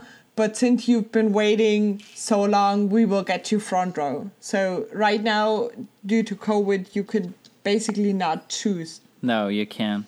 But we were lucky because uh, I got to ride it four times, and um, the f- second, no, the third time we were assigned front seat, uh, but we were there was three of us, so uh, I got to go front seat that time, yay! But then the last time, the last ride, it was back seat, and then uh, I chose the next to last seat so that yeah, my other friends could go la- back seat then. I think you were a little bit more lucky because for us it was down, I think, six hours. So it opened up in the morning from t- 10 until, I don't know, 12 maybe. And then it went down until 4 in the afternoon. So Oh, wow. three three hours left. So we only did it twice. We tried to do it more times, but since it was down so so much time, we just did not have the chance. Well, to Yeah, me, it's also still not a have some coaster that, that I could ride many times in a row because it requires quite a lot from your body. Um, yeah, still, I It's a think it's quite intense. It's not intense to the point of a pretzel loop uh, is intense, but it's not such a coaster which, yeah, where you just sit in and and and go along with the Mhm. ride. You really have to live it with your body, let's say, and uh, Yeah. that's yeah, I'm, then- I, I, I, I'm happy it, they have the longest one, but for me it's more than long enough. It doesn't need to be longer yeah, than that. I agree. And I and I also I don't know what it was for you guys, but for us the wait time was like extremely off for every ride. It was like not accurate at any time. So when we did fly the first time, it said to be a 20 minute wait, and I think Oh, the we wait time, waited. yeah. Yeah, I think we waited the first time close to 40 ish minutes. And then the second time we did it, it was after it opened up. It said 10 to 20 minutes, and we waited almost an hour. And Oh, that's that's uh, crazy. And and was the line full? it was so, since the line is pretty long, we could not see if it was full or not. And also with the social distancing, we could not see it. But when we went into the queue at the time we were standing, I was like, okay, we are further now than we went with the first time where we waited less. And then still we waited more time than the first time, so it was pretty off. But it was also for the for the other ride. So Taron mm-hmm. also said twenty minutes, and we were standing more than forty five minutes. Oh, and that's weird. then With me, the queue was full, and I was and I was through it. The the fly fly queue, when it's full, of course, with with the with the um, social distancing, um, it went so fast, but so fast. Like in 20 minutes, you're through the whole queue, and it's such a long queue. And then maybe maybe Mhm. five minutes, yeah. Like in 20 minutes, you're on the on the on the lockers, and then five minutes, and you're gone. So I was pretty Mhm. amazed. But maybe yeah, maybe you had less trains or a train with some problem. I think everything depends on the number of trains. But when I was there, it was Mhm. just rolling trains in and out all the time, and it just Mhm, capacity mhm. is amazing. It's like wow. Yeah, so so for capacity, I just looked that up, it is four trains with 10 wagons with one Two seat seats. row and then two seats per row. So in total, it could be 24. Yeah, 80 people. For Yeah. So that is quite impressive, to be fair. hmm Oh yeah. It yeah, goes that, quite- that is a lot of capacity in case they, they run like full capacity. But I think in case when we went there, it was only two trains in Yeah. total. That's not okay. I cannot I cannot tell for sure, um, but I think they they did not win I think capacity. I think mean- you you need to have four trains, like one train on the first section, like the first launch, and then one train on the second launch and front, then one train on the exit station and one on the loading station. That way it goes super fast. Yeah, that would be re- that's really fast then. But I think already if you have uh, one train going on, because there are, it's only the launches that you have, and I think to stop As the, train. section, yeah. Mm-hmm. brake section. Yeah, nice plug in there. Um, and then, uh, so you have one in the station and one uh, in the entrance station and one in the exit station because uh, there is a separate station for that. Yeah. Uh, plus, uh, I also I still wanted to talk about one last element of the ride. Um, well, two things. First off, the second inversion. First time I had forgotten about it, so I was like, "Hang on, where was that second inversion?" Um, but then on the rides afterwards, I was like, "Okay, it's here." And um, the final part was the um, the final part was the um, the final brake run, hmm which is one of the coolest I've ever seen. Because especially in front seat, um, you can see how you have the like a real airplane. You have the lights co- lighting up. And then you have uh, the sound effect also of a aircraft that is landing. Oh, cool. Uh, I haven't noticed that. yeah, me neither. No. no. Well, es- especially if you're more in the front, that's that's one of the the details that I really liked about the ride. To, to be fair, I think Sven is going onto that level or onto a whole nother level. Like we are riding it and be like, oh my my god, that's cool, and he's like, detail, detail, detail, But detail. yeah, also Sven rode it four times. We rode it both twice, so that also True, makes yeah. a difference. hmm Yeah, Um, but and I am someone that noticed details though.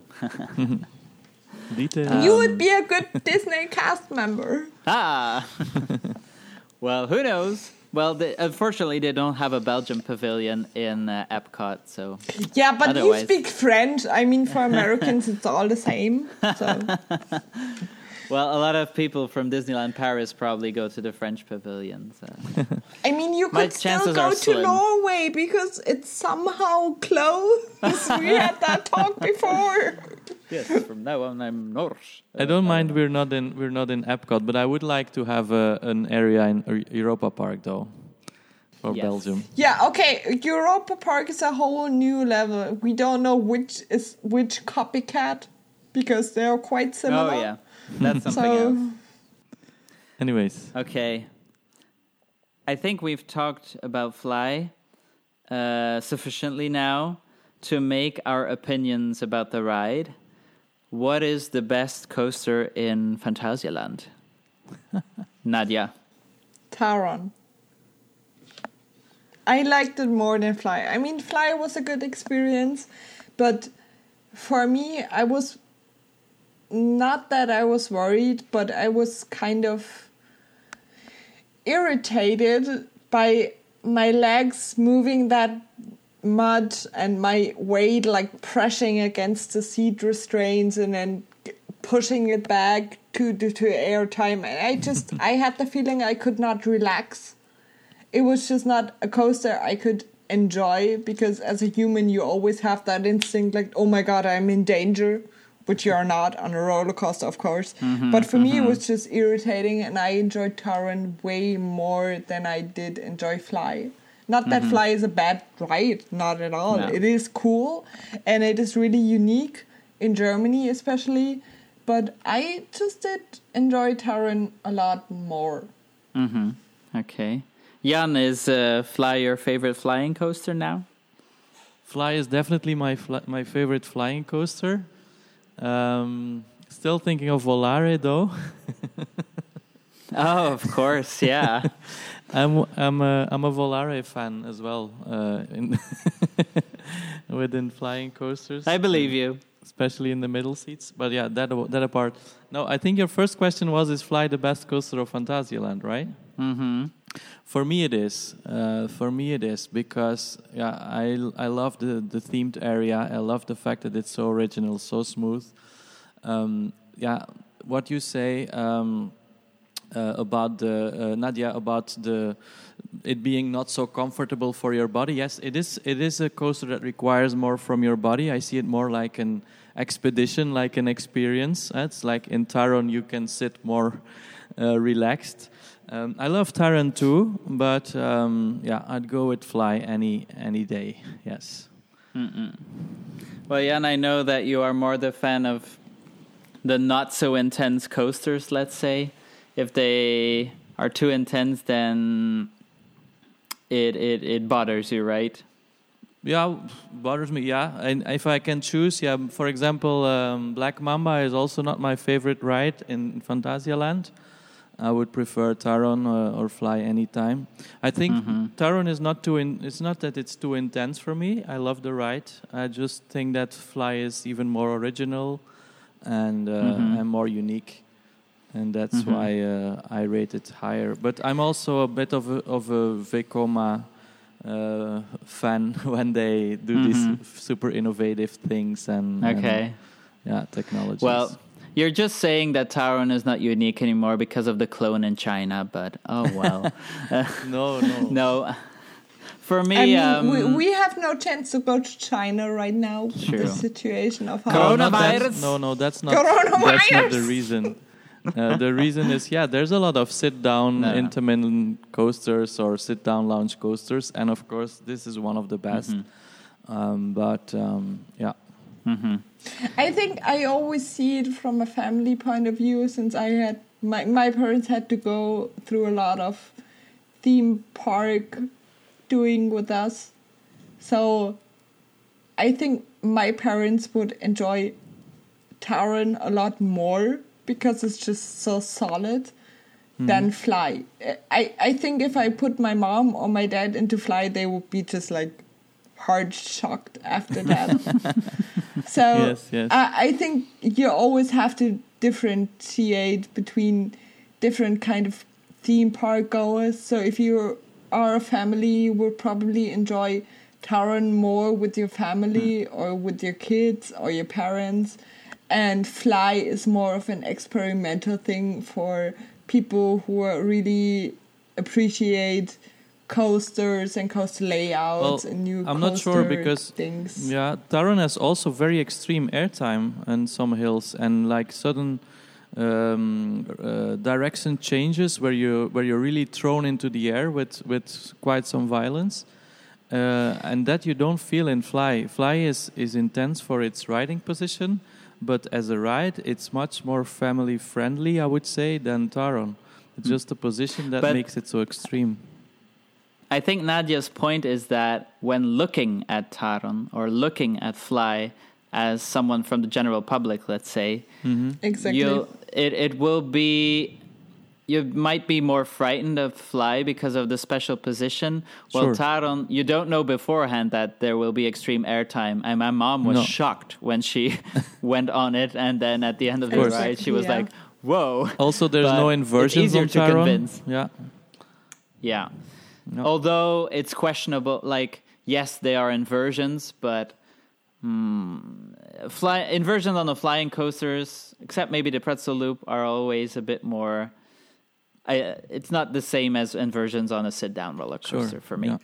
But, anyways, I think we can conclude that Phantasialand now has an incredible lineup with three incredible coasters. But for me, the crown jewel remains Taron as well, because it's especially towards the end of the day, it really feels like uh, an airtime machine like you cannot find anywhere else in not in Europe. Um, maybe outside of Europe in some places, China. Um, and then the though. environment, the atmosphere, yeah, the the the interaction with Raik. Um, while Rookburgh, I mean, there's no denying, Fly is an amazing coaster, and it ticked off all the boxes that I want that I expected from it. The um, the more I walked around in the area, the more I started to appreciate it. I think also if you're staying at the hotel, you'll have another way to connect with the area as well. Sure. So um, we already talked about this is to, that you see the evolution from Black Mamba to Taron, and Klugheim enters a bit the same zone as Taron still. Um, so it will all to choose between the two. It will be personal taste, um, but no denying that they have done an incredible job with Rookburgh, and that if you have high expectations, I do think that they will meet up to that. Sure, and it's an, in an already amazing and unique park. Huh? Let's Oh, not yeah. forget about the amazing water rides that they also have in their Mexico Oh, and yeah. mystery area. which we could not do due to the cold weather. Oh yeah, but they uh, the their their log log flume is is so unique and amazing. Uh, their their rapids ride is is is so crazy. Yeah, Mystery Castle, a great drop tower, and the Mine Oh, Train yeah. is also one of the very best in the world.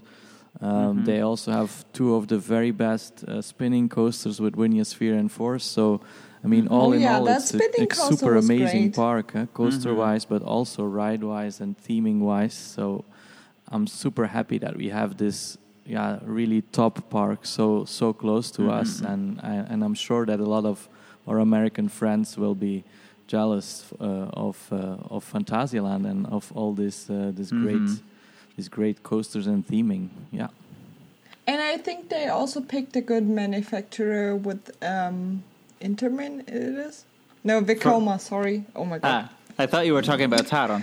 No, I was talking. But it's interesting. So they have Embarrassing. B and M, Yeah. they have Intamin, they have Vekoma. So they have something for everyone. true But I think it was it was an experiment of both sides. First of Fantasia Land and then also Vekoma. And I think it was a really good fit and also with the theming it went really well. And I don't know if they would have that with a different manufacturer. For example, Mack Rides, um, which is pretty popular in like Germany because it is a German. I I think I have to go for Mack Rides because it's a German manufacturer.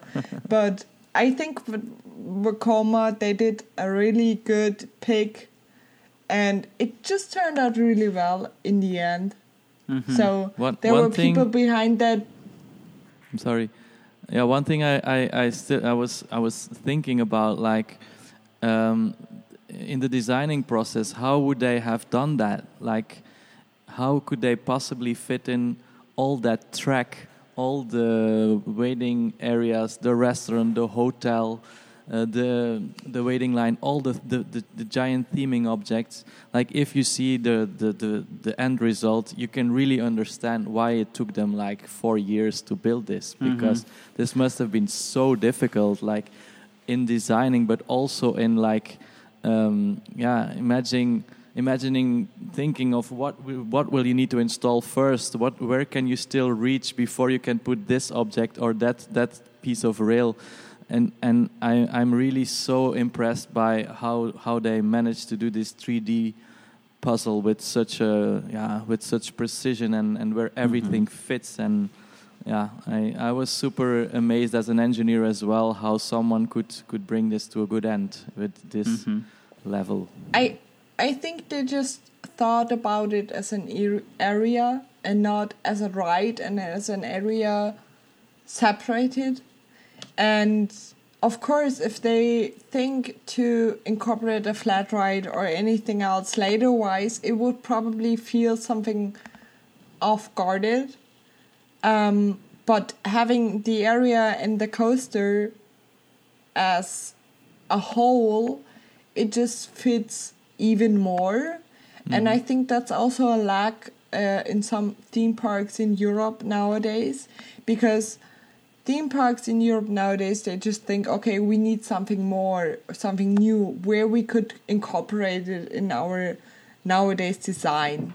And they just like put a coaster or a flat ride somewhere in between and you as a visitor you could clearly feel this has not been there before.